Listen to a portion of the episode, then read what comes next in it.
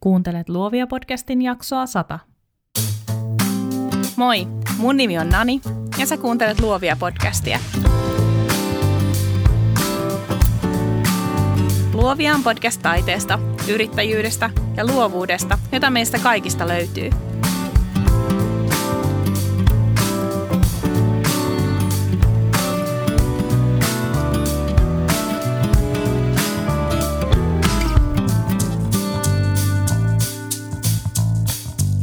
Tämän jakson sinulle tarjoaa Luovia podcastin verkkokauppa.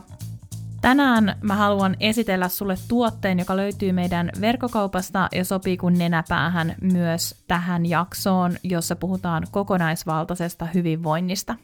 Nimittäin Luovia podcastin jaksossa 54 vierailleen Kira Tiivolan suurella sydämellä tehty kirja Minun matkani on opas ja harjoituskirja pysyvään elämänmuutokseen. Kipa on koonnut 147-sivuiseen kirjaansa kaiken, minkä hän haluaa kertoa elämäntapamuutoksen aloittamisesta, eteenpäin viemisestä ja ylläpitämisestä. Kirja herättelee ja haastaa lukijansa, sillä muutos ei koskaan tapahdu ilman, että ajattelumme muuttuu. Kirjan löydät Luovia podcastin verkkokaupasta osoitteesta luoviapodcast.com. Klikkaa valikosta kauppa.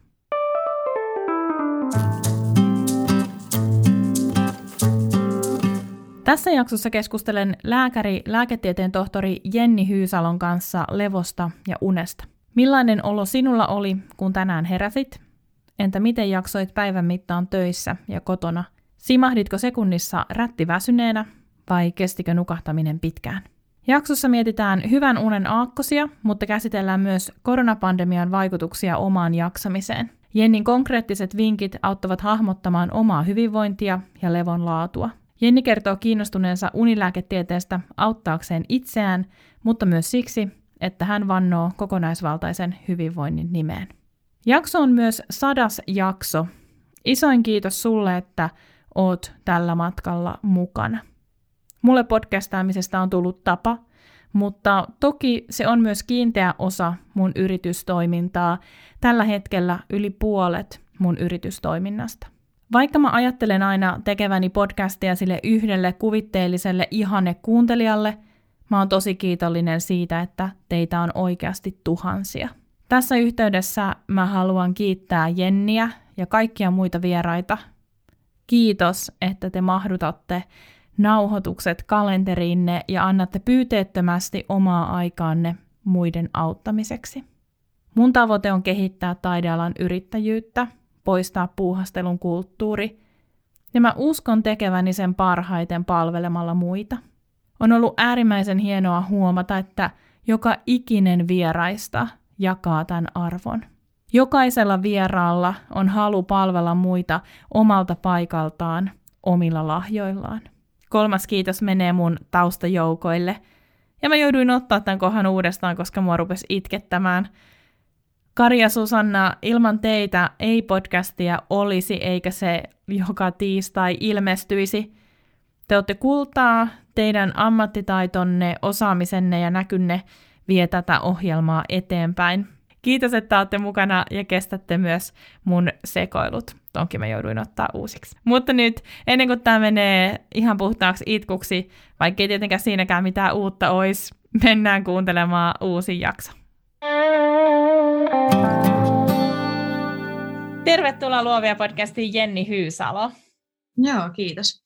Me nauhoitetaan tätä perjantaina um, huhtikuun loppupuolella jo ollaan. Mitä sun perjantaihin on tähän mennessä kuulunut? Hmm. Mä nukuin tänään vähän normaalia myöhempään. Otin vähän kiinni univelkaa eilisen päivystysrupeaman jälkeen. Ja, ja tota, sitten mä oon järjestänyt, mä oon vienyt talvivaatteita pintille ja, ja tuonut kesävaatteita alas ja käynyt koirien kanssa ulkona.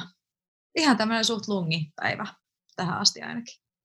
Eli oletko sä niin nyt sitä mieltä, että, että talvi on, tai se talvi, mikä täällä etelässä nyt oli, että se on taakse jäänyttä aikaa ja nyt on niin kohti kesää? Niin, jotenkin hämmentävää, koska jotenkin on semmoinen tunne, että ei edes talvea tullut kunnolla. Mä katsoin, kun mä niitä talvivaatteita laitoin laatikoihin, että, että suurin osa mä en ole edes käyttänyt. Mutta ei niin kuin, ehkä vielä ole ihan semmoinen kesäfiiliskään, vaikka nyt on ollut kyllä kauniin kesäisiä päiviäkin. Niin on ollut tosi ihania päiviä. Mä, äh, mä tunnen siis Jennin siitä, että mä oon saanut kuvata Jennin kahta ihanaa koiraa. Ja äh, mä muistan, kun me oltiin kuvaamassa, että sä et ole ihan hirveästi niin viileämmän kelin ystävä. Joo, se pitää paikkaansa, että jos, jos mä saisin valita, niin mä kyllä varmaan asuisin jossain tuolla, tuolla etelämässä auringossa ja lämmössä. Että mulla on joku semmoinen semmoinen niin kuin elimistötyyppi ja genotyyppi, joka nauttii paljon enemmän lämmöstä. Mulla on aina kylmät kädet ja varpaat. Mutta tosi hyvin sä tsemppasit silloin, ja siis se oli, se oli mahtavat kuvat. Hei Jenni, kerro meille, kuka sä oikein oot ja, ja mitä sä teet? Mä oon, tota, mä oon Jenni Hyysalo ja mä oon lääkäri ja lääketieteen tohtori. Väittelin 2017 itse asiassa ei-alkoholiperäisestä rasvamaksasta, joka oli aika kuuma aihe siihen aikoihin ja edelleenkin on. Ja, ja tota, nyt, nyt sitten yleislääketieteeseen erikoistuvana ja, ja sitten omana suuntana tämmöinen elintapalääketiede etenkin. Siinä että lyhykäisyydessä ja tätä ammatillista puolta. No tiesit sä jo sit ihan pikkutyttönä, että, että sä haluat lääkäriksi vai miten sulle kävi tämä alavalinta? No ehkä niinku, jollain tavalla niin klisee kuin se onkin, niin kyllä mulla oli semmoinen, mulla oli niinku semmoinen kova auttamisen halu ja lapsena ja, ja, ja niinku nuorena, että ehkä mä sit silloin jo tiesin, että mä jotain semmoista auttamista haluan, mutta silloin kun mä olin 12-vuotias, niin mä kyllä tokasin mun, olisiko se ollut sitten isälle vai äitipuolelle, että että musta tulee joko lääkäri tai juristi.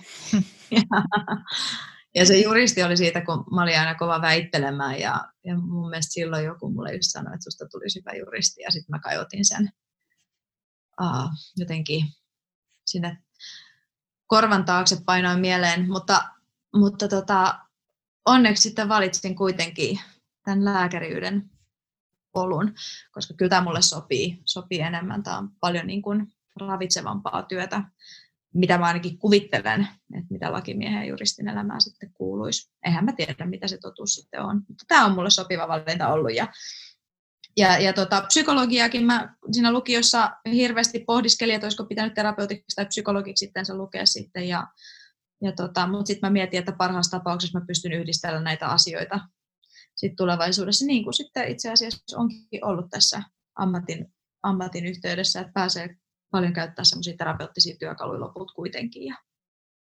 joo, ihan nappivalinta. No mitä sä teet sitten nykyään, eli mistä sun päivät koostuu, minkä tyyppistä lääkärin työtä sä teet? Mulla on hirveästi oikeastaan vaihdellut. Mä valmistuin 2016 ja mä oon tosi paljon tykännyt päivystyksestä, eli päivystyslääketieteestä, akutologiasta, ja mä jopa mietin, että mä en siihen erikoistunut, ja mä käytin ekat vuodet valmistumisen jälkeen ennen valmistumistakin oikeastaan päivystellen eri keskussairaalassa ja, ja tota, milloin missäkin terveyskeskuspäivystyksessä. Ja, mutta sitten mä jotenkin ehkä niin muutaman vuoden jälkeen havahduin siihen, että et en mä niinku, ei mun kroppa oikein tehty tätä varten pitkällä tähtäimellä. Mä en, niin kuin, mä en ole semmoinen tyyppi, joka pystyy noin vaan sulkemaan asiat mielestään, niin kuin mä huomasin, että jotkut mun päivystyskollegat teki, että kun ne laittoi pään tyynyyn siellä päivystysvuoron aikana nukahti ja sitten kun piti herätä ja heräsi sitten taas nukahti, ja mä taas siellä saatoin vatvoa asioita ja, ja niin kuin mulla kroppa meni semmoiseen niin kuin ylivirittyneeseen tilaan ja mun on vaikea saada sitä laskettua ja se on mulla niin kuin semmoinen mun hermostorakenne ei ehkä sitten ole kuitenkaan päivystämiseen optimi. Ja sitten tota, sit mä olin semmoisessa mukavassa terveyskeskuksessa töissä, mistä mä sitten mietin, että tämä on ehkä lähempänä sitä työtä, mitä mä haluaisin tehdä. Että aina mä tiedän, että mä haluan sitä elintapalääketieteen suuntaa tehdä, mutta mä jotenkin ajattelen, että mä haluan sitä päivystystä nyt tehdä, kun on vielä lintoja energiaa. Ja toki mä vieläkin kyllä sitä teen. Mutta sitten siellä terveyskeskuksen kautta niin mä mietin, että tämmöinen preventatiivinen eli ennaltaehkäisevä ja ja tämmöinen elintapoihin kautta, kautta niin kuin sairauksien syihin ehkä enemmän per, niin kuin suuntaava lääketiede olisi mulle läheisempi. Nyt mä sitten olen on siihen suuntaan sitten mennyt edellisen, edellisen tota, vähän yli vuoden aikana ja, ja, ja, ja itse asiassa Jenkeissäkin ollut suorittamassa sellaisia kursseja elintapalääketieteestä, jotka nimenomaan suuntaa siihen, että miten voidaan elintavoilla olla tavallaan siinä lääketieteessä mukana potilasta hoitamassa ja, ja sinne kuuluu vaikka mitä.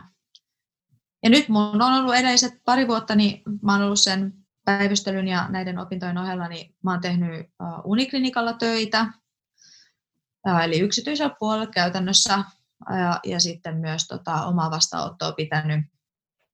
Ja päivät on ollut sellaisia, että, että potilaat varaa ajan vastaanotolle milloin mistäkin syystä. Uniklinikalla tietysti pääpainossa on unen kanssa olevat ongelmat, eli just tämmöiset unettomuudet tai muut, väsymys, joka ei väisty. Ja, ja sitten taas omalla vastaanotolla, niin sinne tulee paljon uupumusta ja stressiä ja, ja tota, väsymysoireita, vaikka mitä oikeastaan. Tai sitten vaan, että haluaa tehdä elintavoissaan muutoksia ja haluaa vähän siihen kannustusta ja suuntaviivaa ja semmoista lääketieteellistä perspektiiviä.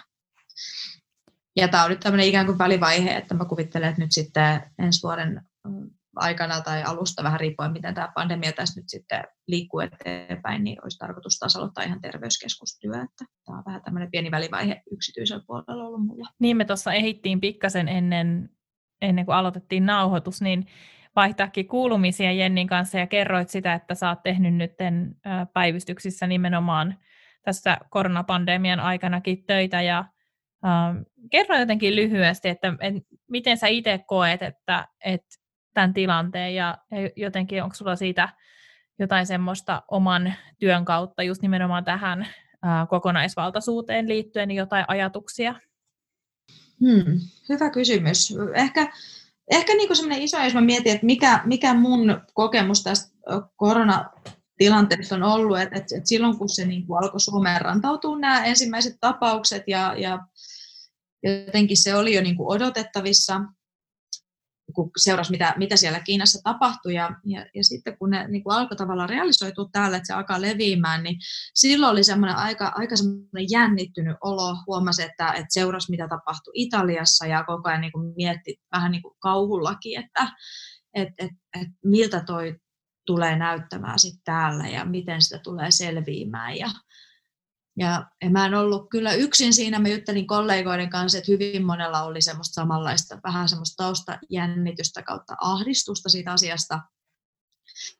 Mikä siinä on ollut jännä, että, että se, se kesti ehkä semmoisen viikon, että kun sitten sitä tuli joka uutistuutista, tuli, tuli sitä koronaa liittyvää, liittyvää keskustelua ja analysointia ja, ja siis on tullut katsottua niin kuin varmaan jokaisella niin enemmän enemmän erilaisia käyriä ennusteita kuin koskaan elämässä. Ja ehkä, se on, ehkä se on muuttunut semmoiseksi niin kuin jonkinlaiseksi, mm, miksi sen sanoisi, ei, ei niin kuin hämmennys, mutta, mutta, mutta semmoinen jonkinlainen niin kuin, ehkä epävarmuus, että, että miltä tämä nyt oikeasti tulee näyttämään. Nyt, nyt se niin kuin on nyt, nyt se on niin kuin ehkä laantumaan päin, kun näkee, että täällä ei ainakaan semmoista mitään ihan järkyttävää tautihuippua kuitenkaan tullut, eikä, eikä ne tautimäärät tai sairastumismäärät ainakaan mitenkään riistäytynyt käsistä. Täällä meillä on ihan hirveän hyvä valmius sairaaloissa. Meillä on siis todella hyvin valmistauduttu tähän Suomessa niin kuin, äh, ainakin siis terveydenhuollon kannalta, että on niin kuin tosi isoja muutoksia tehty organisaatiotasolla siihen, että ollaan valmiita vastaanottaa isojakin potilasmääriä. Että semmoista niin kuin sitten, kun tavallaan itselle valkeni se, että, että, että miten tähän ollaan valmistauduttu ja minkälaiset resurssit meillä on ottaa tätä vastaan, niin, niin alkoi vähän mieli rauhoittumaan.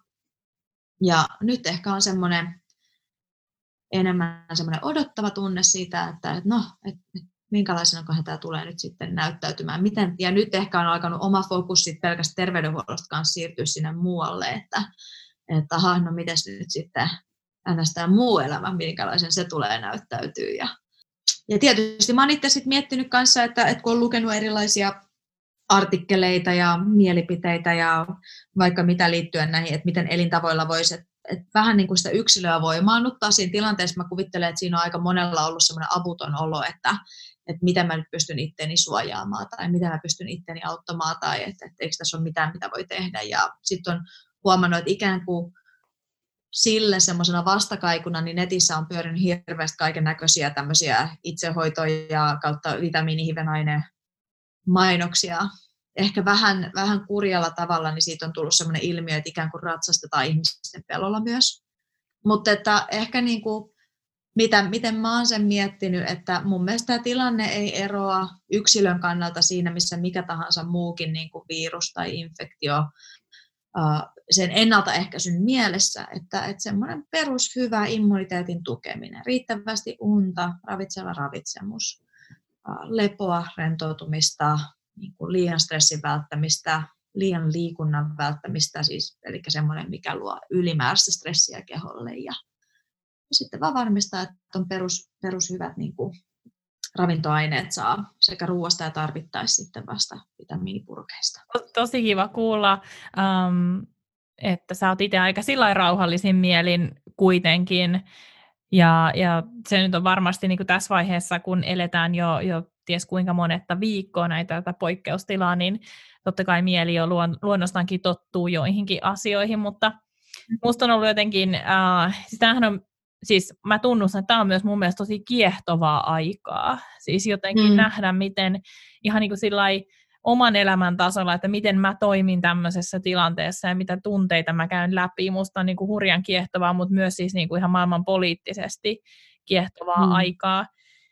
Mutta sitten mua myös jotenkin niin kuin, um, vähän on huvittanut se, kun mä oon ollut aina tosi, äh, tosi kiinnostunut siis kaikista tämmöisistä niin pandemia-elokuvista, kirjoista, lautapeleistä, mitä on ollut. Ja nyt mua ei voisi, niin kuin, mua voisi vähempää kiinnostaa. Että et mm. varmasti myös tietty tämmöinen Uh, ei nyt voi sanoa ehkä kyllästyminen, mutta joku semmoinen tulee, että kun, kun jotain tämmöistä elää läpi, niin enää ei kauheasti kiinnosta mitkään semmoiset niin kuvitelmat asioista. Joo. Joo, ihan varmasti. Ihan varmasti pitää paikkansa. Ja mulla itse asiassa ei niin kuin pelkästään se, että ei niin kuin hirveästi kiinnosta jotkut kuvitteelliset, mutta huom- mulla ainakin mä oon huomannut, että mulla on alkanut vähän niin kuin vähentyä kiinnostus seuraa ollenkaan sitä koronapandemian tilannetta. Että mulla saattaa nyt mennä niin kuin monta päivää ennen kuin mä edes katsoin, että kuinka paljon ihmisiä on nyt sairastunut. Ja semmoinen tietty korona-ähky tullut. Saan hyvin kiinni ajatuksesta ja varmasti vielä, kun sä oot itse siellä ytimessä, niin, niin haluukin myös sulkea sit myös pois ja suojella itseään sit työn mm. ulkopuolella. Mm. Joo. Mikä sut sai kiinnostumaan unesta? Hmm. No, se, siihen on ehkä monta, monta polkua ollut mulla, jotka on tavallaan sit loppujen lopuksi johtanut siihen, että mä sitä unilääketiedettä lähdin itse, itse niin kuin tutkailemaan. Ö, yksi on ollut se, että et, et mä oon itse paininut sen unen kanssa ja että niin kuin mä mainitsinkin tuossa aiemmin, että mulla on vähän semmoinen ylivirittyvä hermostorakenne tai että mulla tupaa niin kuin helposti mieli ja keho ylivirittymään, niin, niin sitten mulla on ollut vähän haasteita välillä sen kanssa, että mä saan itselleni niin oikeasti lepäämään iltaisin tai tarpeeksi lepäämään päivisin, jotta mä en kuluta itteeni loppuun. Um, toinen on se, että tietysti kun se elintapalääketiede kiinnostaa ja elintapojen vaikutus meidän terveyteen ja, ja sairauksien ennaltaehkäisyyn, niin uni, mehän nukutaan ihan hirveän iso osa meidän elämästä, käytännössä kolmas osa. Ni, niin se, niin kun, se on niin iso osa sitä meidän elämää ja, ja, ja sitä meidän terveyttä ja meidän niin ymmärrys tässä vuosien varrella unen merkityksestä meidän terveyteen on kasvanut ihan hurjasti. Ja, ja, ja kun mä tykkään seurailla näitä juttuja ja katsella, että mikä vaikuttaa, mikä auttaa ja, ja mikä, mikä ei, niin, niin uni, uni on kyllä siellä kärjessä, että mikä on niin kuin tärkeää semmoisen kokonaisvaltaisen hyvinvoinnin kannalta.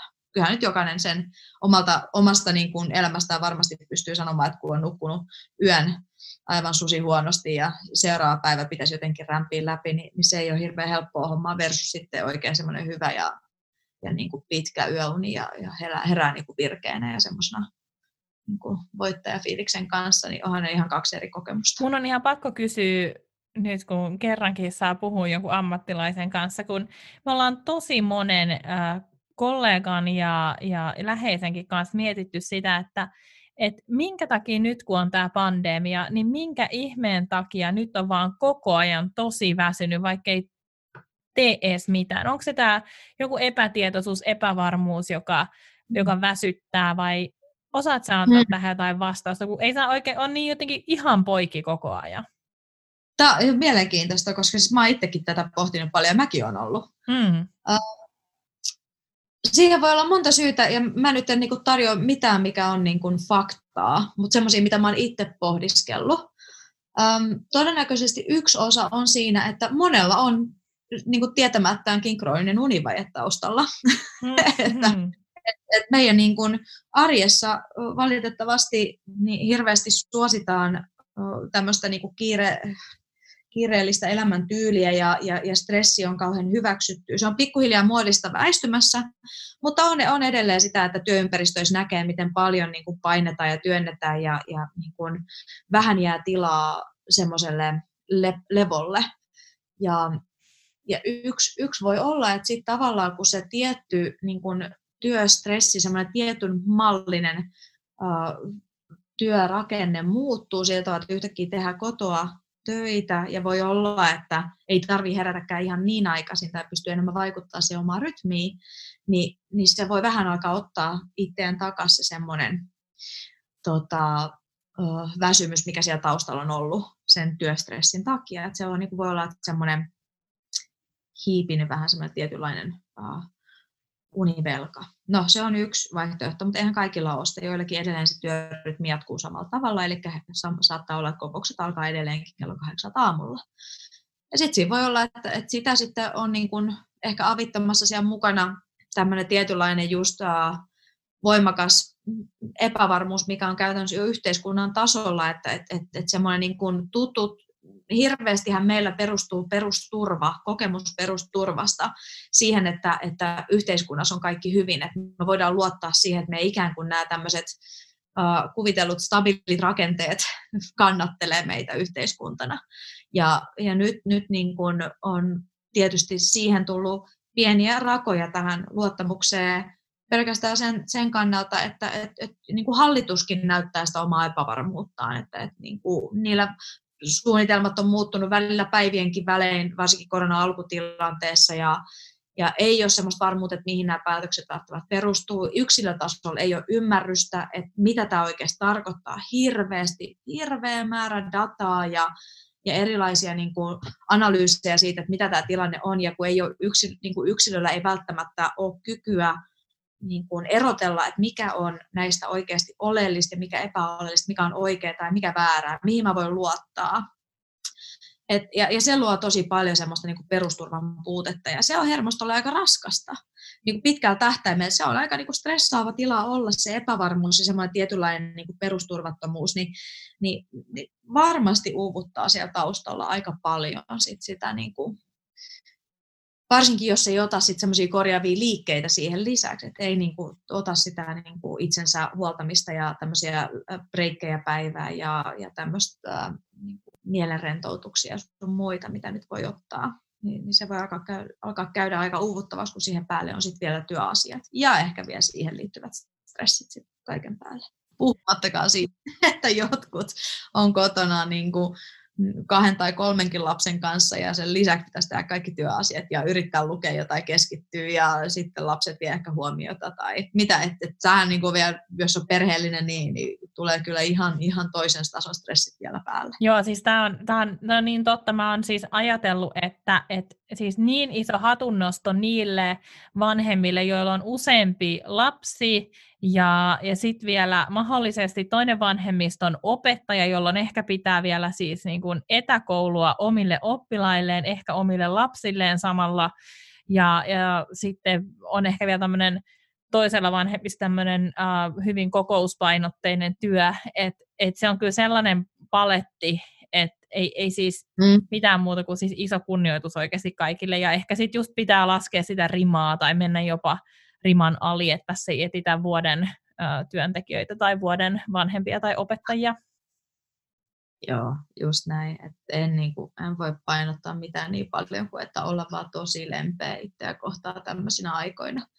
Ja, ja ehkä vielä niin kuin, tuohon vielä lisäksi, kun miettii tätä niin kuin psykologista ja psyykkistä puolta, niin jotkut ihmiset, joilla on traumatausta, jotka on niin kuin, lapsuudessa kokenut vastoinkäymisiä tai, tai ollut traumaattisia kokemuksia elämässä, niin tämmöiset epävarmuuden ajat ja, ja yksinäisyys niin, niin voi, voi kyllä niin kuin olla äärimmäisen kuormittavia, että et, et sitä suuremmalla syyllä niin erityisesti sitä lempeyttä, jos ei saa itsestään aikaiseksi niin paljon kuin haluaisi, tai jos tulee sellainen tunne, että, että niin kuin näkee hirveästi netistä tällä hetkellä kiertää, että jos et käytä tätä aikaasi hyödyksesi, niin, niin sinun pitää katsoa peiliin tai tämmöistä niin supersyyllistäviä yep. juttuja niille, jotka ei tällä hetkellä ole luomassa itselleen kesäkroppaa ja, ja lukemassa kirjoja ja opiskelemassa uutta ammattia tai mitä liian, niin niin mun ehkä mun semmoinen vastalause tälle on se, että et, et, ei, että vitsi, että nyt vaan niin kuin, että et, että olisi vaan niin tärkeää kuunnella, että mitä se kroppa ja niin kuin keho ja mieli tällä hetkellä oikeasti tarvitsee. Että et, et jos se on oikeasti se lepo ja palautuminen siitäkin huolimatta, että et ei ole hirveästi mitä tällä hetkellä välttämättä tarvitsisi tehdä, niin sekin on ihan ok. Että vaan niin kuin, vitsi, mun mielestä meiltä vaan puuttuu liikaa semmoista itsemyötätuntoa mm. ja, ja mitä kyllä niin kuin tarvitaan, tarvitaan ihan yhteiskuntatasollakin enemmän. Kyllä, mä oon ihan samaa mieltä. Ja siis toi on, niin, uh, toi on niin jotenkin jännä, kun meilläkin siis taidealalla heti kun Uh, poikkeustila tuli siis ympäri jotenkin siis kansainvälisesti, niin alkoi tämä keskustelu, että mitä mitä, mitä uusia omia taideprojekteja, mitä projekteja sä voit aloittaa nyt, mitä sä voit niin kuin kehittää itsessäsi. Ja itse on ihan sillä että hei hetkinen, että mulla menee ensinnäkin varmaan kaksi viikkoa, että mä totun tähän ideaan, että mitä, mitä nyt tapahtuu. Ja sitten en mä mm. jaksa mitään uutta ajatella. Totta kai nyt kun tilanteeseen on tottunut vähän enemmän, niin ne voimavarat on vähän erilaiset kuin alussa, mutta mm. mutta jotenkin se itsen kuunteleminen, niin jos se on muutenkin tosi tärkeää, niin tällaisena aikana varmasti korostuu. Joo, aivan ehdottomasti. Ja siis onhan se hieno juttu, jos, jos niin kun, upeatahan siinä on se, että jos saadaan muutettua sitä mentaliteettia siitä uhriutumisesta, että on tämän tilanteen uhri ja tiedätkö, voi minä, joka en voi mitään tehdä täällä neljän seinän sisällä siihen, että hei vitsi, että nythän mä voin lukea niitä kirjoja, mitä mä oon mm. aina halunnut lukea. Tai nythän mä saan tämän ajan tehdä sen yhden jutun, mitä mä oon halunnut tehdä, mihin mulla ei ole ollut aikaa. Niin tosi upeeta. Sitten sit, niinku se on hienoa, jos oikeasti saa tavallaan käännettyä sitä, sitä niinku perspektiiviä toiseksi muutettua, mutta, mutta jos se menee semmoiseksi itsensä syyllistämiseksi, niin sitten mennään pieleen.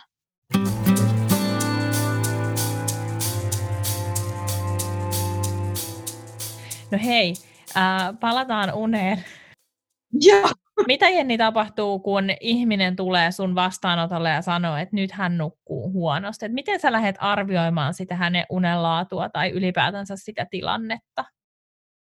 Joo, tota, semmoisessa tilanteessa niin oikeastaan ihan sama, mikä se on se syy, että miksi tullaan. Onko se se, että väsymys on painava vai onko se, että, että ei ole nukkunut hyvin kymmenen vuoteen tai kahteen viikkoa tai mikäli, niin, niin mä, mulla on aika pitkälti semmoinen vähän samantyylinen rakenne, mitä mä käyn läpi. Et mä haluan saada selville, että miltä tämän ihmisen arki näyttää ja, ja, ja niin kuin vähän pureutua siihen, että, että mikä on elämän tilanne, miltä se arki näyttää, mitä, mitä elintapoja siellä on, mitkä, mitkä niin kuin mahdollisesti kontribuoivat tai vaikuttaa siihen mahdolliseen unihäiriöön. Eihän aina kyse ole unihäiriöstä.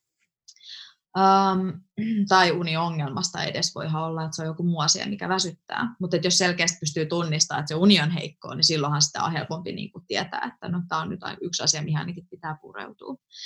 Uh, mä käyn läpi semmoista perusteellista haastattelua ja, ja sitten mä kyselen tämmöisiä ihan niin kuin spesifejä unikysymyksiä. Käydään läpi, että miltä se yö näyttää, vähän haastattelen historiaa sen suhteen ja, ja tota, Tämä on vähän haastavaa, koska tietysti jokainen on niin yksilö siinä, että sitten mä ohjaan sitä sen, sen mukaista haastattelua, mutta että se perusrakenne on sellainen, että, että, että käytännössä ensimmäinen käynti menee hyvin pitkälti siihen haastatteluun, semmoiseen hyvin perusteelliseen haastatteluun, jotta mä saan kysy, niin kun, kuvan siitä, että mistä on kysymys. Mä saan niin kun, käsityksen, että minkälainen tämä ihminen on, minkälainen arki on, mikä siinä yössä mahdollisesti mättää tai mistä tämä väsymys voisi johtua. Mitä sä ajattelet, että mitkä on semmoisia asioita, joita jokainen voi arvioida sitä omaa unta miettiessään?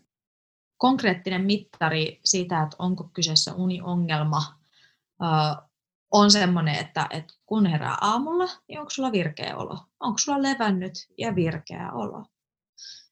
Ja toinen on se, että miten sä jaksat päivän läpi? Onko sulla semmoinen tunne, että, päivä on niin kuin suossa rämpimistä? Onko se semmoista niin kuin taistelua? Niin kuin usein kroonisissa univaikeuksissa tai unihäiriöissä tulee se tunne, että päivästä ikään kuin selviydytään. Okei, eli ihan perus semmoinen kuuntele itseäsi ja kuuntele omaa kehoasi Kyllä. Ja sitten voi olla ihan tämmöisiä niin kuin vielä vähän riippuen, että mikä sitten sen henkilön tausta on. Että jos on esimerkiksi urheilija, niin voi olla sitten, että se palautuminen on heikentynyt. Tai että huomataan, että esimerkiksi suorituskyky laskee, kyky palautua laskee tai ei saada tuloksia. Että esimerkiksi ei, ei päästä eteenpäin siinä, missä haluttaisiin päästä. Että ei saada sellaisia tuloksia, mitä haetaan. Se voi olla yksi kanssa sitten semmoinen pilveli. Miten sä kuvailisit hyvää unta? Millaista sun mielestä on hyvä uni? hyvä uni on ehkä, ehkä just parhaimmillaan sitä, että aamulla kun sä heräät, niin sulla on semmoinen tunne, että ai vitsi, että olipa, tai onpa, onpa niin kuin virkistävä, virkistynyt olo, onpa levännyt olo. Um, ja, ja semmoinen tunne, että, että, että se yö on ollut levollinen. Että vaikka siellä olisi muutama semmoinen pieni herääminen välissä, että sä vaihdat kylkeä tai vastaavaa, niin se ei ole haittanut sitä sun yötä niin merkittävissä määrin, että, että aamulla sitten olisi tunne, että on ollut levoton. Ja sitten toinen on, että, että se nukkumaan meno aika tuntuu semmoiselta, että, että ihana mennä nukkumaan, että mulla on kroppa väsynyt, mä oon valmis menee sänkyyn ja mä oon valmis siihen, että mä nukahdan. Ja se nukahtamisprosessi ei kestä niin kuin toistuvasti yli, yli puolta tuntia, että, että se on niin kuin semmoinen ehkä, ehkä tämmöinen joku veteen piirretty viivaisen 30 minuuttia sen nukahtamisen suhteen. Joskus venyy sen yli tietenkin ja se on ihan normaali, mutta pääsääntöisesti se, että se niin kuin jäisi alle sen, olisi, olisi niin kuin optimaalinen. Se kertoo, että silloin sun kroppa unipaine, eli väsymys on tarpeeksi sen unen alkamisen suhteen siinä vaiheessa, kun sä. Mun puoliso aina sanoo, että hänellä menee niin kuin, että hänellä menee kaksi tuntia ennen kuin hän nukahtaa, mutta mun mielestä hänellä menee kaksi minuuttia. Eli ehkä toi puoli tuntia on semmoinen aika hyvä, hyvä tähänkin, että voihan se joskus, voihan se joskus viedä vähän pidempään. Joo. No mitä sä itse ajattelet, että mitkä on semmoisia hyviä keinoja siihen ikään kuin siihen äh, siirtymävaiheeseen, etenkin nyt kun siitä, niin valveen, valvetilassa uneen, että et nyt etenkin kun päivät pitenee ja tulee valosampaa, niin, niin mä tiedän, että itsessä ainakin tulee semmoinen pieni puuhailija, että et jotenkin no. ei, ei, niin kuin, ei saa rauhoitettua itseään niin nopeasti tai niin aikaisin kuin haluaisi, mutta mitä sä että mitkä, juttu, mitkä on semmoisia juttuja, miten tähän voisi kiinnittää huomioon, että se unirytmi ei kuitenkaan radikaalisti muuttuisi, koska kuitenkin sit pitää herää aamulla ihan yhtä aikaisin. Just. Ja tämä on oikeasti haastavaa meillä, koska siis Suomi on siinä vaiheessa, tai siis siinä mielessä on, on vähän tota haastava paikka sen unirytmin kannalta, kun tulee valosat illat ja, ja, ja jopa yöt, niin, niin se on, niin kun, se on vaikeaa. Et miten mä itse ainakin, ainakin teen, että mä yritän pitää, mulla on aina tietyt rutiinit, No, aina on ehkä voimakas sana siihen, koska kyllä mulla siitäkin, siinäkin välillä vähän vaihtelee, mutta yleisesti ottaen niin on, on semmoiset nukkumaan rutiinit. Ja, ja ne on niinku semmoisia, niinku, uh, miten sanoisi, psykologisia tai jopa niinku, semmoisia fysiologisia ja fyysisiä niinku, signaaleja, mitä sitten mä annan mun aivoille ja keholle, että nyt, nyt valmistaudutaan menee nukkumaan. Et valohan on vain käytännössä yksi signaali monesta, mitä keho saa siitä nukkumaan menosta. Mä nyt vaan puhun siitä nimenomaan tästä niin kuin ikään kuin unirytmittämisestä. Ja mulla se tarkoittaa sitä, että noin kaksi tuntia ennen nukkumaan menoa, niin mulla se on usein siinä kahdeksan, puoli yhdeksän tai yhdeksän maissa. Mä päätän, että mä en enää tee asioita, jotka stimuloi mun mieltä. Esimerkiksi mä en enää tee työasioita, mä en enää katso uutisia tai, tai selaile mitään niin kuin sosiaalista mediaa tai, tai tämmöistä, mikä, mikä niin kuin alkaisi mitenkään aktivoimaan mun mieltä enempää. Koska se mielen aktivoituminen signaaloi taas keholle sitä, että hei, nyt on, niin kuin, nyt on aika vielä mietiskellä ja pohdiskella ja tehdä asioita. Sitten mä usein mun saattaa olla, mä kokkailen, mä teen koirille ruoan, mä käyn iltakävelyllä, joka on myös semmoinen, että vähän niin kuin pientä semmoista kevyttä liikettä.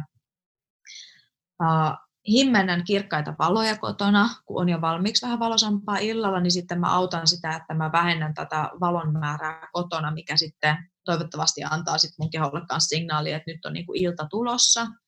Voi olla, että jos on sitten verhoja kotona, niin niitä voi vähän sulkea. Et sitten niin kuin keinotekoisesti aiheuttaa semmoista pientä niin kuin hämärtymistä siellä kotona. Ja, ja sitten mm, esimerkiksi mulla on ruuduilla, että jos nyt sitten saattaisin katsoa jotain semmoista rauhoittavaa sarjaa, joku semmoinen hyvän mielen, mä saatan katsoa luonto-ohjelmia tai jotain semmoista hyvän mielen sarjaa, niin mä katson sitä semmoisen um, blue light blockerin kanssa, että mulla on siis tietokoneessa ja kännykässä ja iPadissa niin on kaikissa tämmöinen sinivaloblokkaaja, joka sitten mahdollistaa sen, että se melatonin tuotanto ei esty niin paljon. Sitten mulla on mukana itselläni semmoinen pieni rentoutushetki. Mä meditoin iltaisin. Mulle se on vaan sitä, että mä saatan istua hiljaisuudessa tai, tai kuunnella jotain rauhoittavaa musiikkia tai tehdä jotain hengitysharjoitusta. Mulla on niin itsellä pitkä tausta mindfulnessin meditoinnin kanssa ja erilaisten tämmöisten rauhoittavien keho, kehoterapioiden kanssa, että, että mä tykkään kyllä niitä käyttää apuna, etenkin silloin, kun on vähänkään uh, niin kuin stressaavampi ajanjakso elämässä. Nämä on niin tämmöisiä iltajuttuja, mitkä on mun mielestä on hyviä ja mitä me käydään usein läpi sitten mun asiakkaiden ja potilaiden kanssa, että mitä, mitä voi sitten muuttaa.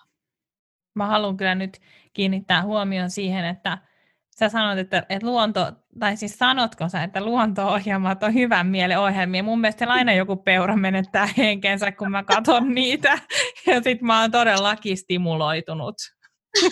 Joo, toi jo, toi jo, joo, sama juttu. Jos mä näen, että siellä jotkut eläimet tappaa toisiaan, niin se on kyllä ihan väärä ohjelma. Niin. Niitä on siis semmoisia, ni, niitä on semmoisia luonto-ohjelmia, missä pelkästään ei ole niinku eläimiä, vaan siis on, niinku, on jotain tommosia, missä on klassinen musiikki taustalla ja on vaan, vaan erilaisia maisemakuvia. Siis ne on ihan fantastisia. Hei, totta, joo, ja sitten jotkut tämmöiset sademetsän äänet, mennään vaan niin. siellä, niinku liikutaan siellä puskissa.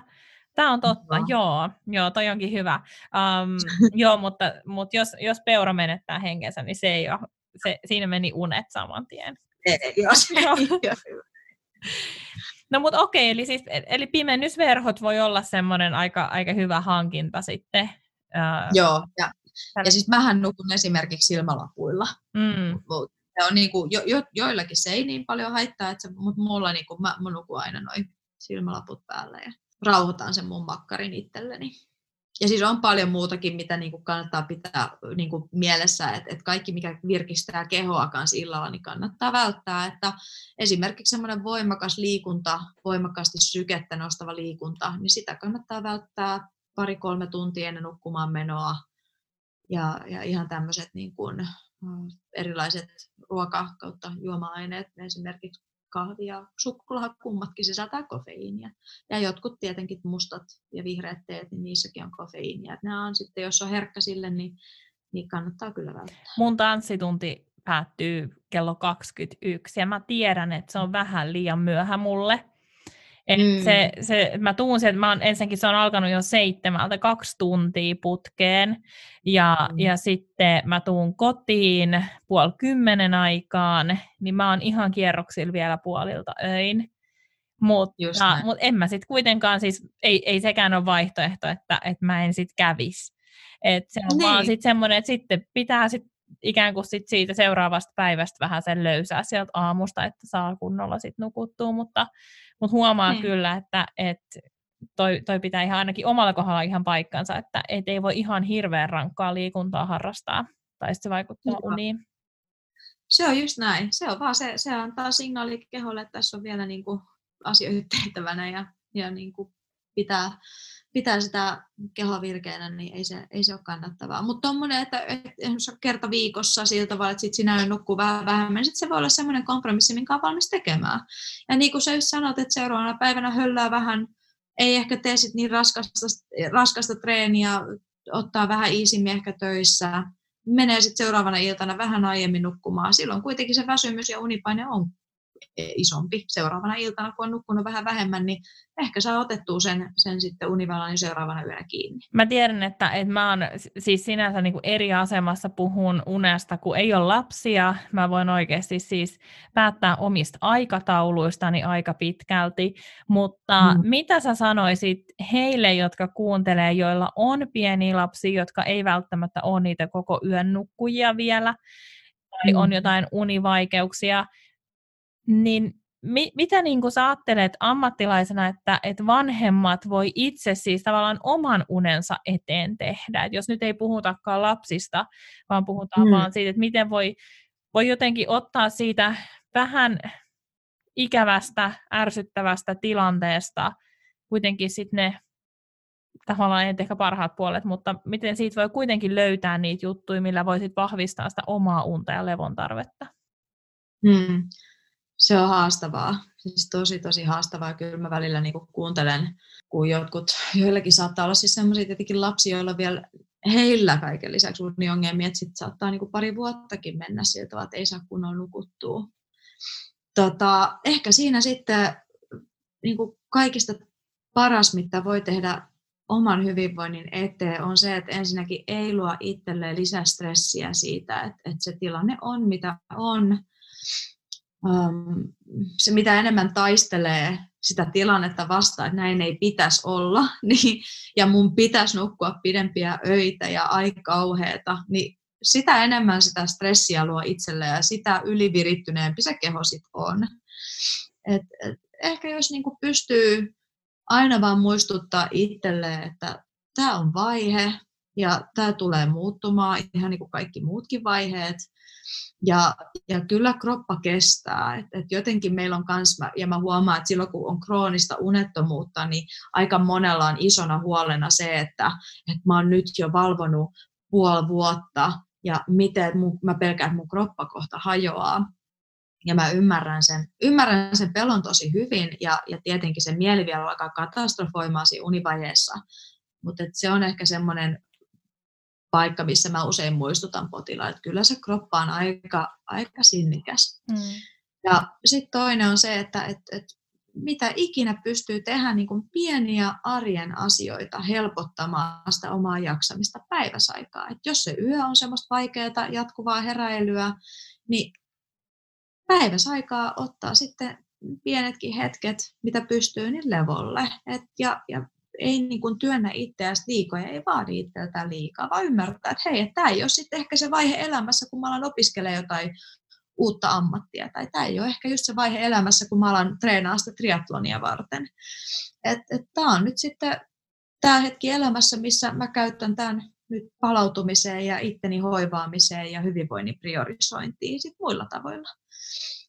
Ja, ja sitten siinä on ehkä jonkinlaisia puolison kanssa, jos, jos, jos elää puolison kanssa, että ei ole yksinhuoltaja, niin, niin, sitten keskustelee tämmöisistä unirytmittämisistä, että esimerkiksi on joitain öitä, että äiti pääsee vaikka nukkumaan koko yöksi vierashuoneeseen tai että joku järjestely, tiedätkö, missä, missä niin kuin saa kokonaisia unia sitten kummatkin välillä. Että ei sitten aina kummatkin joudu heräämään siihen samaa, samaa tota, aikaan yöllä, kun tarvitaan vain yksi, joka menisi sitten tilannetta korjaamaan. Ja, ja päivisin tosissaan niin erilaiset, siis mä tykkään tietenkin mun, mun omalla niin kuin kokemuksella, mit, mitä mulla on näistä meditaatio, mindfulness, jooga ja sun muut rentoutusharjoitukset, niin mä tietenkin tykkään hirveästi suositella niitä, koska se, mitä tietysti ymmärretään elimistön stressitilasta ja tästä esimerkiksi sydämen sykevälivaihtelusta, niin aina kun otetaan pieniä hetkiä tälle rentoutumiselle, kehorentoutumiselle, on se sitten vaan semmoisen pienen hengitysharjoituksen kautta tai sen kautta, että istuu hiljaisuudessa luonnossa, katselee jotain kaunista tai tekee jotain, mikä niin kuin tuo semmoista rentouttavaa oloa kehoon, niin, niin se on niin kuin äärettömän palauttavaa sille mielelle ja keholle. Jolloin vaikka se uni jäisi vähän lyhyemmäksi aina öisin, mutta jos sä saat lisättyä sitä palautumista päivään, niin se on sitten niin kuin tavallaan se tasapainottava tekijä siinä.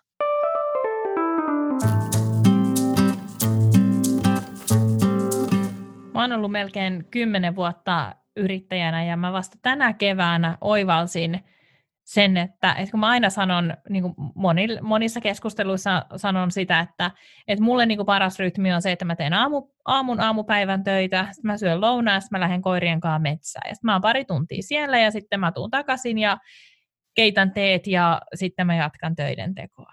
Mutta mm. tämän mä oon aina jostain syystä, mä, mä niin kuin on tinkinyt tästä rytmistä, jos mulla on tulossa mikä tahansa puhelu, tapaaminen, ähm, joku asia vaan, ikään kuin joka olisi tulossa siihen 12-14 väliin, niin mä oon aina jotenkin suostunut tinkiä siitä, kunnes mä tänä keväänä tajusin, että hittolainen, mun ei tarvitse tinkiä siitä, kun tämä on niin kuin mun kalenteri. Sinne mun kalenteriin ei mene mitään, jos mä en laita sinne mitään. Ja, mm. ja sitten sit mä huomasin, että itse asiassa siihenhän on jostain syystä siihen, niihin, siihen väliin tulisi aika usein ihmiset ehdottaisi jotain.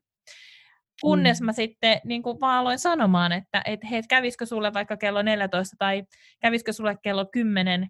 Ja ei koskaan kenellekään ole ollut mitään ongelmaa tässä. Eikä mun tarvitse perustella, miksi näin on. Mutta se on hassua, miten voi tehdä tämmöisiä oivalluksia niin kuin tosi monen vuoden jälkeen vasta. Että mä tiedän, että se olisi mulle hyväksi, mutta mä jostain mm. syystä kuitenkin luovun siitä omasta hyvästä, kun mä ajattelen, että mm. joku, joku nyt pahoittaa mielensä tai joku tilaisuus menee sivusuun. Joo, ja sä, sä et ole tosi yhtään yksin, että mä kuvittelen, että aika monella tuppaa olemaan se joustamiskohta, se oma hyvinvointi, ja se on tosi, tosi valitettavaa, että ja mä en niin kuin yhtään mitenkään sano, että mä olisin tässä kenenkään yläpuolella, koska mä teen ihan samaa. Että mä huomaan, että mä oon laittanut kalenteriin vaikka päiväksi oma hyvinvointipäivä ja sitten kun niin kuin mä haluaisin tavata jonkun ystävän, niin mä saatan ehdottaa sitä just siihen päivään tai saatan jonkun, niin kuin, just jonkun työasian tai vastaavaa laittaa siihen päivälle. Ja, ja mä, niin kuin, mä oon yrittänyt sitä miettiä itselleni sillä tavalla, että et, et, et jos se päivä olisi ikään kuin työpäivä, niin mähän en edes voisi tehdä näitä, niin minkä takia, minkä takia mä en kohtele itteeni yhtä tärkeänä kuin joku työasia tai kuin joku, joku niin kuin tapaaminen. Ja tätä mä aikaan sitten kanssa tehnyt paljon töitä sen kanssa, että sitten kun se lukee siellä, että mulla on tämä slotti vain itselleni tämä aika, niin se on myös vain itselleni. Sitten mä sanon, että hei, sori, että se aika ei sovi mitenkään, että miten se olisi tämä aika, tai vastaavaa. Että ei niin kuin, ja siinä joutuu tekemään aika paljon tietoista työskentelyä sen kanssa, että et, et se niin kun täytyy tehdä itselleen selväksi, että mä haluan valita itseni. Ja sen takia mä päätän tehdä tämän. Et, et siinä niin kun on ehkä tärkeää olla semmoista selkeät sävelet ja selkeä ymmärrys siitä, että et miksi tämä aika itselleen otetaan, miksi tämä aika hyvinvoinnille otetaan, jotta on valmis tekemään sit sen päätöksen ja suojelemaan myös sitä aikaa. Hmm se ei ole helppoa, mä osaan ymmärtää sen mm. Ja kyllähän myös silloin, jos, jos puhutaan nyt just vaikka, äh, tai kun äsken puhuttiin tästä niin perheistä, tai siis lapsiperheistä, joissa on, on niin kuin, äh, huonoa unta tai univajetta, niin kyllähän se myös kertautuu, että sit jos ei vanhemmat laita itseään tai omaa hyvinvointia edelleen, niin eihän he myöskään jaksa tietenkään jaksa sit, niin kuin sitä arkea samalla tavalla kuin silloin, jos vois ajatella ja ottaa sitä aikaa myös itselle. Just näin.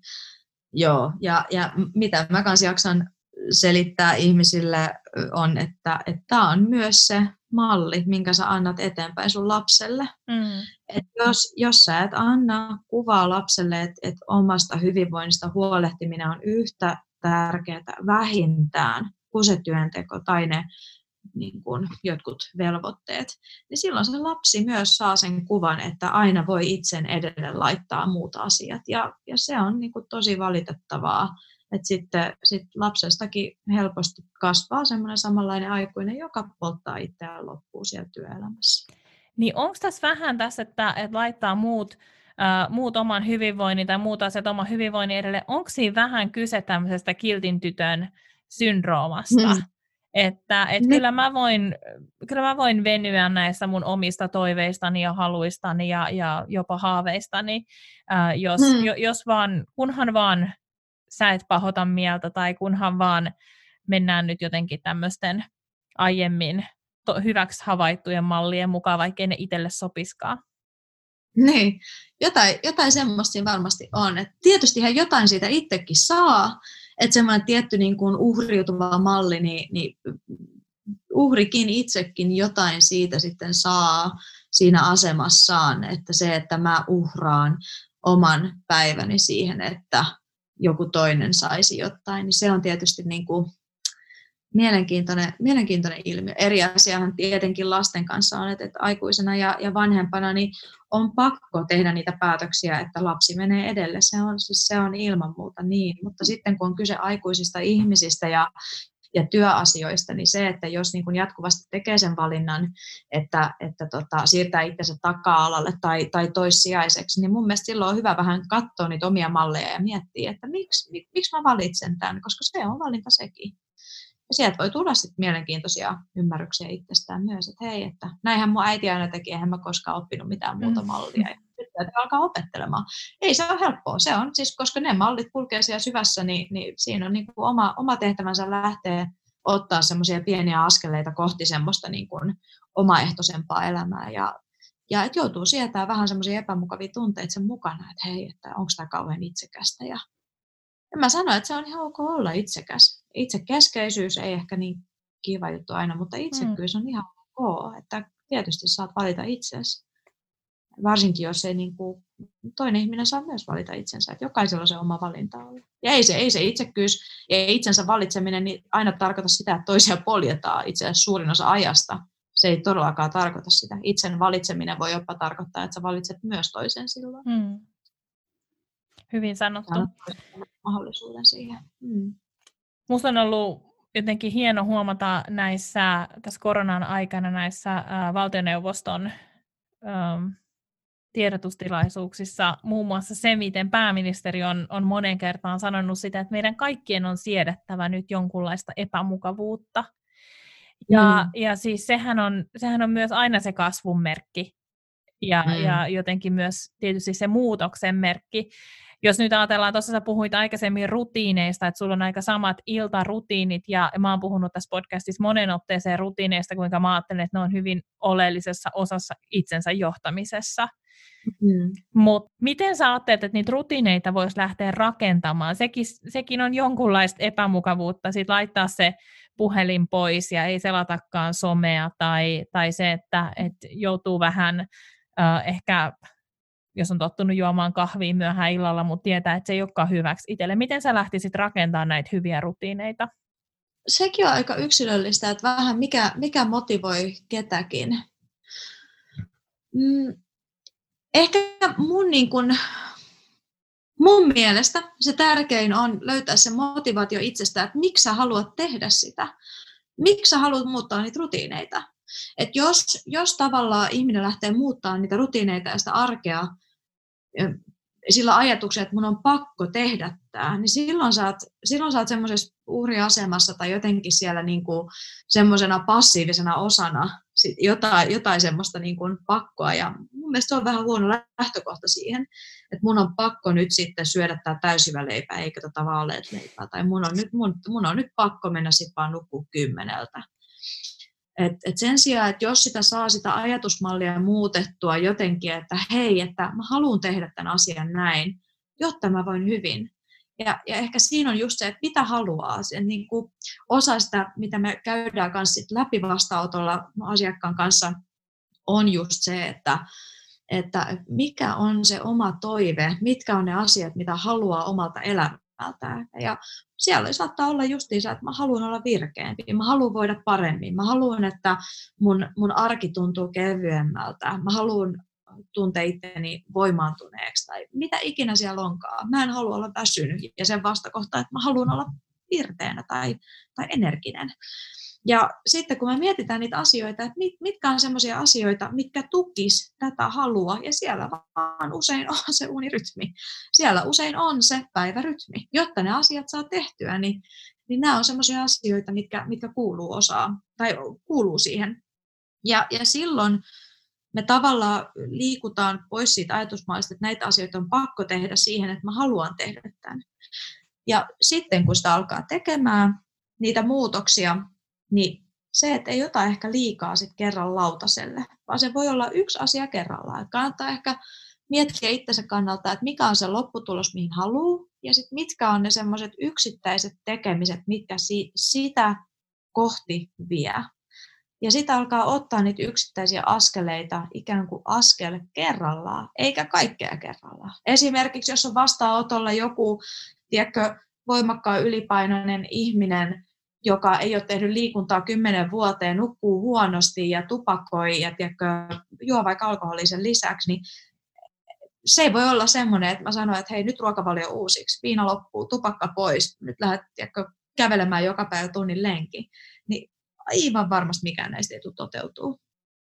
Mutta se, että, että jos lähdetään yksitellen tekemään, että hei, että nyt niin kuin vähennetään vaikka sitä tupakointia. Sopiiko, että sen sijaan, että sä poltat sen askin päivässä, niin, niin onko 15 realistinen, onko 10 realistinen? Että tavallaan mennään semmoisia pieniä askeleita kohti sitä hyvinvointia hyvin maltillisesti, jotta me saadaan semmoinen pitkäkestoinen muutos aikaiseksi, josta sitten muodostuu elämäntapa, eikä vaan se lyhyt semmoinen, niin kuin, mikä voisi olla joku esimerkki, että tiedätkö, nyt mä muutan ruokavalioni johonkin tiettyyn ketodietti tai joku vastaava, ja sitten sit ollaan niin kuukausi innokkaasti tehdään, sitten onkin hirveä väsymys, kun ei olla saatu tarpeeksi hiilareita, eikä ole mietitty yhtään sitä ruokavaliokokonaisuutta siihen elämäntapaan ja vaikka mitä muuta. Mm. Ja siis mä en todellakaan puhu ketodiettiä vastaan, mutta mä vaan sanoin, että jos se tehdään ilman suunnittelemista, ilman ymmärrystä ja ilman semmoista niin kuin kokonaisvaltaista harkintaa, niin siellä voidaan mennä kyllä sitten pieleen niin kuin missä tahansa elintapamuutoksessa. Niin, eli ei liian suuria kontrasteja, vaan, vaan pientä suunnitelmallista muutosta ja oikeista lähtökohdista. Tämä on ehkä se Joo. kiteytettynä.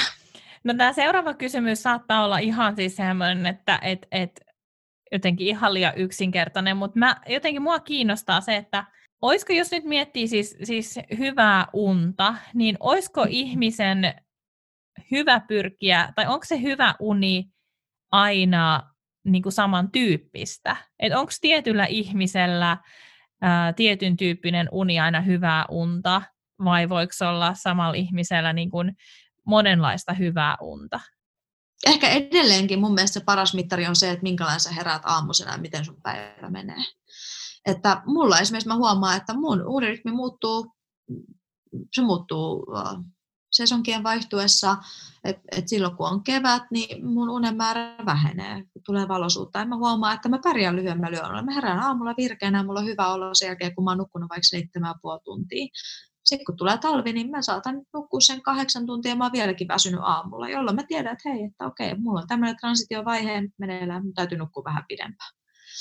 Sitten voi olla, että, että eri elämäntilanteissa on erilaisia tarpeita unelle. Esimerkiksi Um, jos sä treenaat hirveästi jotain triatlonia varten tai sulla on jo iso työ rupeamaan ja paljon stressiä sen takia, niin tunnen määrä lisääntyy.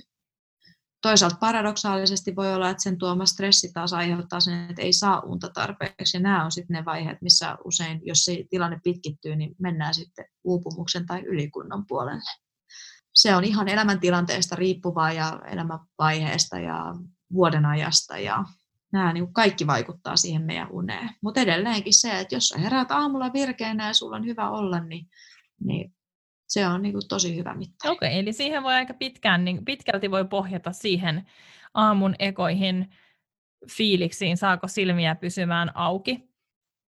Joo, ja miten sen päivän jaksaa. Jep. Tuleeko sulle päivällä jossain vaiheessa ihan hirveän notkahdus ja sä et millään meinas jaksaa päivän loppuun. Eli siis tämmöisessä saattaa, että, että mullakin miljöökuvaajana on aika sesonkiluonteinen työ, eli se työkuorma on tietysti aivan eri ää, niin kuin kuvausten osalta, ää, hmm. sanotaan toukokuusta lokakuuhun, niin, niin silloin se on ihan, ihan niin kuin, melkein pitäisi olla niin kuin kiveen kirjoitettuna, että silloin, vaan silloin myös lepäät enemmän, etkä ajattele hmm. niin, että että kyllä mä jaksan tämän sesongin painaa vähemmällä yöunella ja sitten voi talvella taas levätä. Että ei se, ei se ilmeisesti ihan niinkään toimi.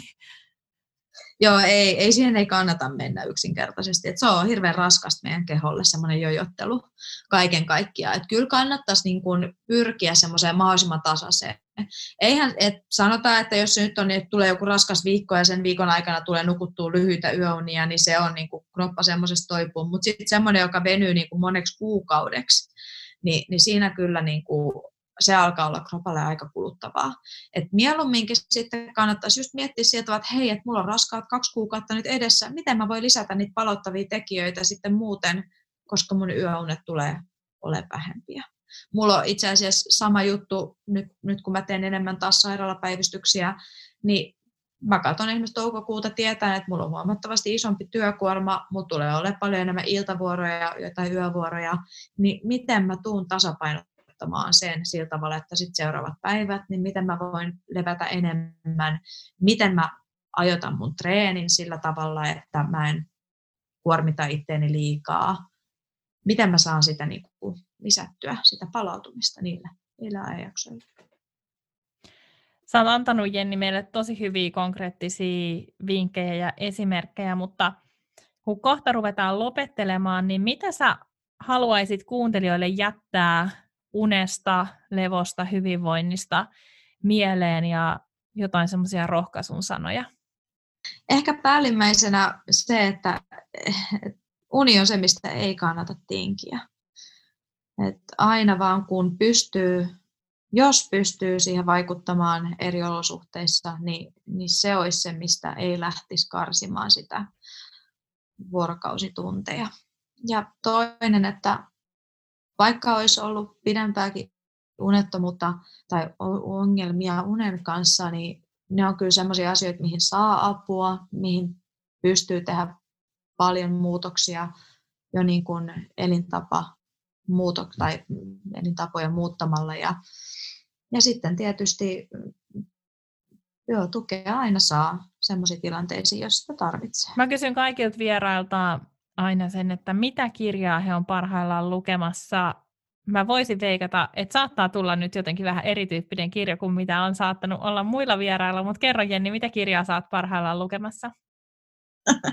Itse asiassa mä vähän veikkaan, että nyt on varmaan hyvin samantyyppinen Onko? kirja. No niin, mä, otin, mä, otin pitkästä aikaa lukuun tämmöisen tämmöisen, tota, uh, mitä se olisi ihan normaalin novellin jonkun tietokirjallisuuden asemesta, ja se on ollut tämä Gilbertin Eat, Pray, Love kirja, mistä mä siis, mun mielestä se jotenkin, mulla tulee niin hyvä mieli, kun mä kuuntelen sitä. Mä kuuntelen sitä äänittäjänä toisin sanoen. Yläpöydällä mulla on Tommi Helsteenin kirja. Mikä Tommi Helsteenin kirja, muistat sä?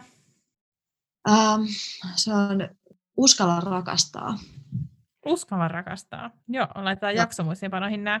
Kuuntelet sä tai mm. luet sä nyt ekaa kertaa sitä Eat, Pray, Lovea?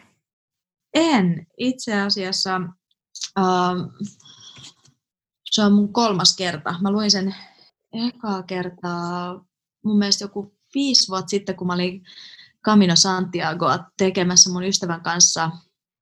Ja siellä siis tosissaan, kun se oli Espanjassa, niin sitten mä luin espanjalaista kirjaa, jotta mm. kielitaito yllä. Ja sitten mä oon nähnyt sen leffan ja nyt sitten vielä sitä kirjaa uudestaan kuuntelen. Siis tykkään. Se on kyllä, siinä on, se on oivaltanut paljon. Mm. Oletko sä äh, tutustunut tähän äh, Elisabeth Gilbertin Big Magic-kirjaan? En ole. Just itse asiassa katoinkin, että mikä on seuraava, mitä mä voisin nyt siltä ehkä kuunnella, kun mä haluaisin jotain ihan muuta kuin ammattikirjallisuutta. Niin no siis tämä Big Magic on, kertoo siis, se, se niin kertoo luovuudesta ja, ja, ja luovasta elämästä, ja se on, se, se on hurjan inspiroiva, mutta, mm. mutta sitten sit, niin kuin Gilbertiltähän on tullut tämä uusi kirja City of Girls, ja mä en ole sitä itse vielä lukenut, mutta sitä on kehuttu hurjasti kanssa. Joo, sitä mä menisin just itse asiassa ostaa, että nyt mulla on seuraavaksi. No niin, joo, se voi olla. Mä siis jotenkin ajattelin, että sulla tulee niin kuin joku tämmöinen, tiedätkö, erikoistumisvaiheessa olevan lääkärin joku tällainen, niin kuin, että olen lukemassa näitä tutkimuksia, mutta nyt säkin oot kaivannut jotain vähän kevyempää. Siis mulla on, mulla on, niin kuin, mulla on aina samaa aikaa luettavana joku viisi eri kirjaa, ja, ja sitten on vielä erikseen ammattikirjallisuutta ja se ei ole välttämättä niin kuin se paras mahdollinen ratkaisu. Täytyy, mä yritän niin kuin pikkuhiljaa päästä siihen first in, first out mentaliteettiin, ja mä luen yhden loppuun. Ja sit, mutta kun mulla on se, että esimerkiksi työpäivän jälkeen, niin mä en jaksa lukea enää mitään semmoista, mikä aktivoi mun aivoja. Ja toi Elisabeth Girbet on semmoinen, että mä laitan sen korville, ja mm. sitten mut tulee semmoinen, että niin kuin rentoudun, mun keho ja mieli rentoutuu, ja se on mulle niin kuin sitä palautumista. Jenni, mistä sut löytää netistä? Eli, eli jos joku haluaa ottaa suhun yhteyttä tai, tai muutenkin, niin mistä sut löytää? Tota, mullahan ei ole mitään omia sivuja tässä vaiheessa. mä lähinnä on ollut nyt siellä Uniklinikassa Vitalmedissa, missä mä pidän omaa vastaanottoa. Nyt sen takia, kun tämä pandemiavaihe on meneillään, niin mä oon tehnyt päivystyksiä, mä oon nyt sen vastaanoton jättänyt siksi aikaa. Varmaan nyt veikkaa, että palaan sinne sitten joko kesän jälkeen, ehkä kesä-heinäkuussa. Ei yhtään tiedä tässä vaiheessa, miltä se tulee näyttämään. Mm. Sitten mä oon pitänyt terveystalossa Kampissa vastaanottoa, että se on niin kuin terveystalon sivuilta, että mut löytää kyllä, mutta ei ole oikeastaan muita hirveästi. Kiitos Jenni, kun sä olit mukana. Oli aivan ihana jutella sun kanssa ja kiitos, kun autoit meitä paremman elämänhallinnan kanssa. Kiva. Toivottavasti jotain jäi. No toivotaan. Kiitos.